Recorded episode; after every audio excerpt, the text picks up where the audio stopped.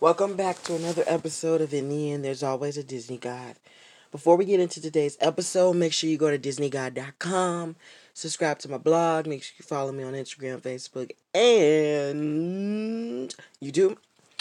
And um, yeah, let's get into today's episode. We're going to be briefly talking about The Falcon and the Winter Soldier. Um, as you guys know, uh, um, the Falcon has been, or Sam, has been struggling with the idea of becoming the next Captain America.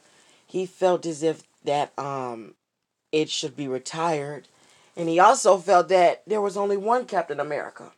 Originally, in the end of Avengers Endgame, of for of course, um, in in in, in Avengers Endgame, uh, Steve originally gave uh, Sam the the shield, as we all know.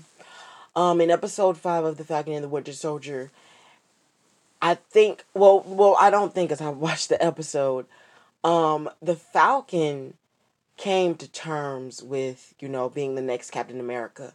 Of course, he had to practice you know with throwing the shield and stuff like that, but he came to terms with it, and I think he, he was he, he was the main one struggling with the idea of becoming the new Captain America, which is why it was so hard for him to accept the shield. That was why he placed the shield in the or returned the shield to the government to be placed in a museum and or gave it to someone else, but that's why the originally re- the original reason of why he didn't want to take the shield. He felt as if he wasn't um he wasn't he he wasn't eligible basically. Um I think also when it comes to to Bucky, Bucky felt betrayed because one, the Shield was like that family that he never really had or that he never was really used to. And I think Bucky needs to start learning to um stop depending on others and he needs to start depending on himself because I'm not going to lie.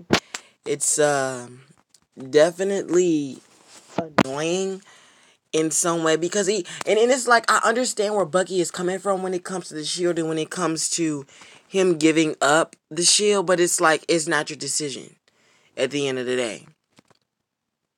But like I said, I definitely understand where he's coming from, but it's like at the same time it's also like it's not really your decision to make is what I'm basically trying to say.